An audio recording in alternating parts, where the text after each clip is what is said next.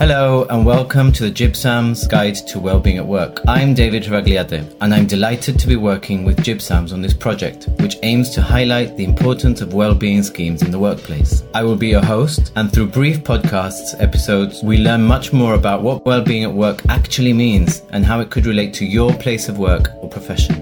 We will meet last year's winners of the GibSams Wellbeing Awards and get practical tips and advice from the people running workplace schemes. Myself and everyone at GibSams hope that this podcast series will act as a guide to setting up a workplace scheme of your own. To kick off our exploration of wellbeing at work, I met Kerstin Andlaw, the driving force behind GibSams Wellbeing at Work Awards. So Kerstin, for the benefit of our listeners, do you want to introduce yourself and maybe talk about your involvement with GibSams? Yeah, sure. So you already said it. I'm Kerstin, and I'm German. I've studied and lived in the UK for over 15 years. I have three daughters, and my day job is supporting organizations and businesses to develop their people, their teams, and their organizational culture to be high performing, high functioning. And I've relocated to Gibraltar with my family about 6 years ago.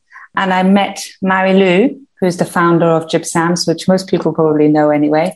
I met her in 2019 when I was running an event called Working Minds at the World Trade Center.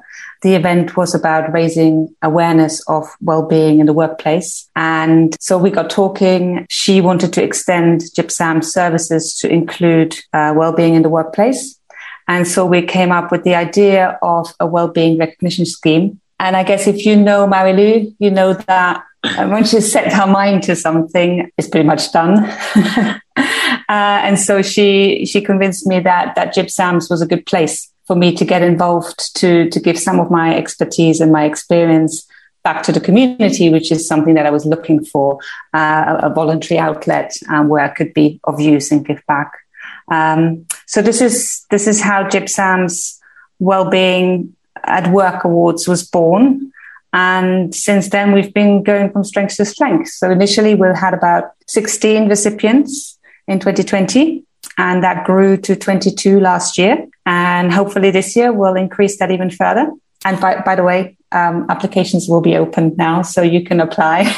Just reach out to GibSams. So, well, as you say, there has been a growth in wellbeing across workplaces, like in terms of participation in the awards. Why do you think it's so important for businesses?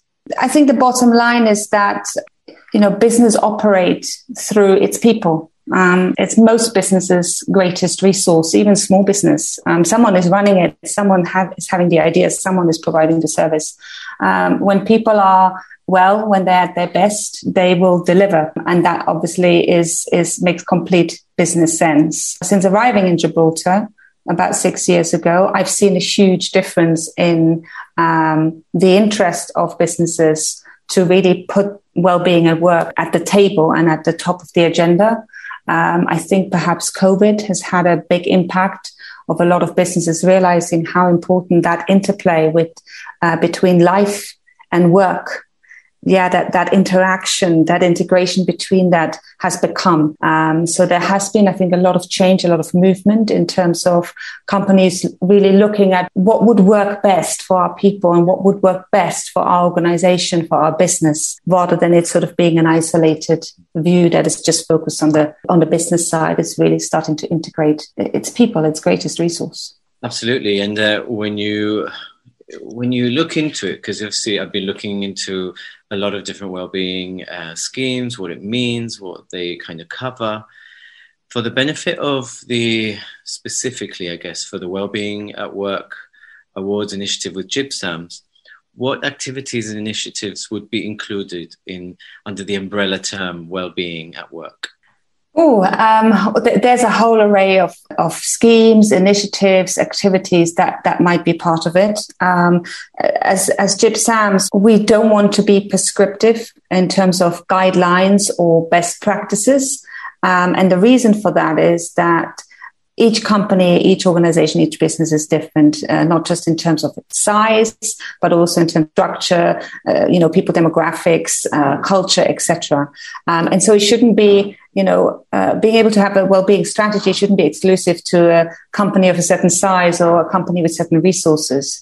So I think that there is a really large, huge amount of different initiatives that can take place. I mean, I don't want to take away from some of the interviews you're going to have, because there's, the applicants that we've had and that you are going to be interviewing, incredible work has been done and very much tailored to the organization in terms of what they are able to offer, mostly based on the company asking its people, what helps you to be your best?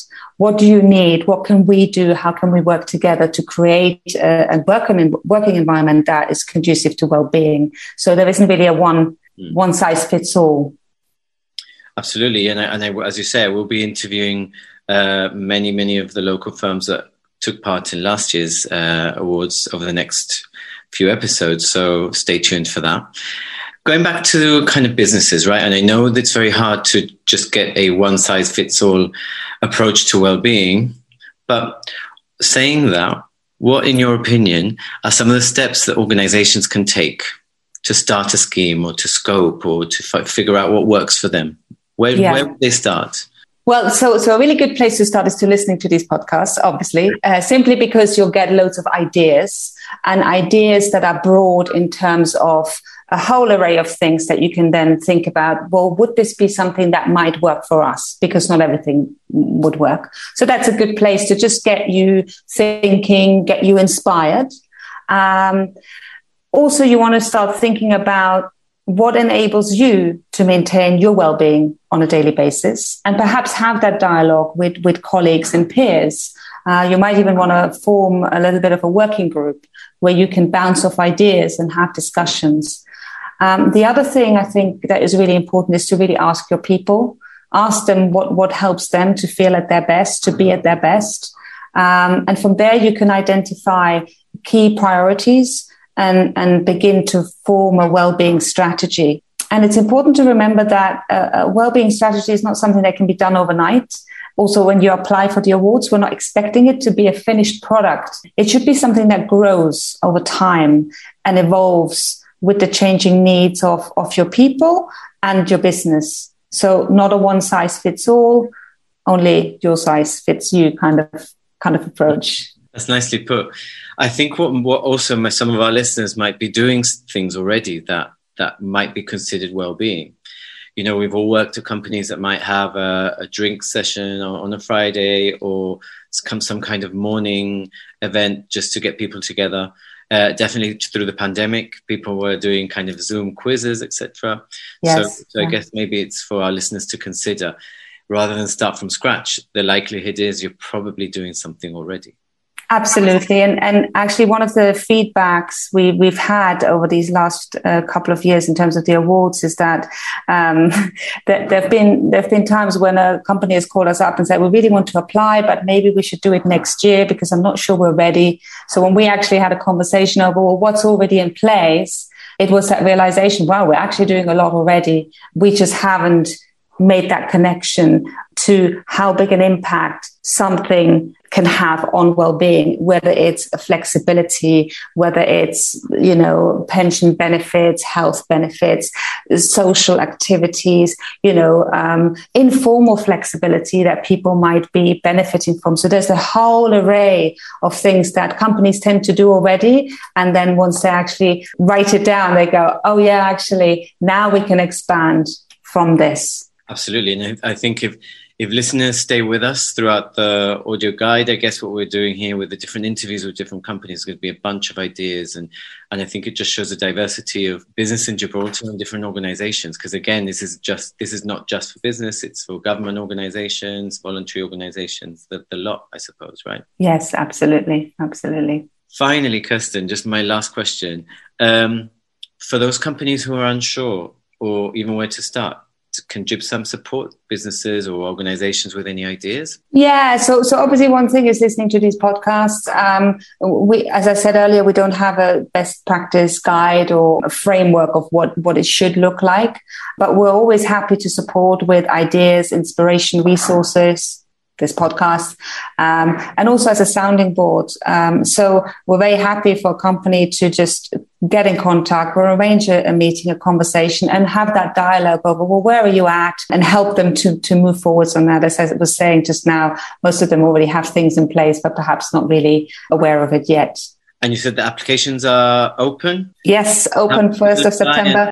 So the deadline is the 30th of October.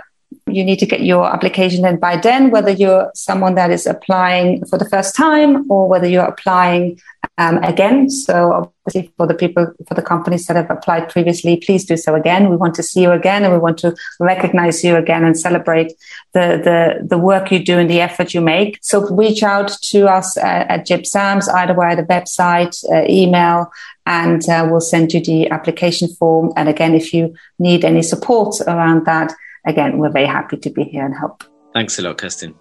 Thank you. So there you have it. If you do want to find out more, follow this series of podcasts on Wellbeing at Work. Click like, subscribe, and follow, and tell your friends as well. Thank you for listening. Stay tuned for our next episode, which covers some of the things that you can do before setting up a wellbeing scheme at your workplace. Remember, you're not too late to enter this year's Wellbeing at Work Awards. GibSams is a Gibraltar-based charity and confidential listening service for those individuals experiencing emotional distress. It exists to reduce the number of suicides and support people through tough times. Find out more at gibsams.gi.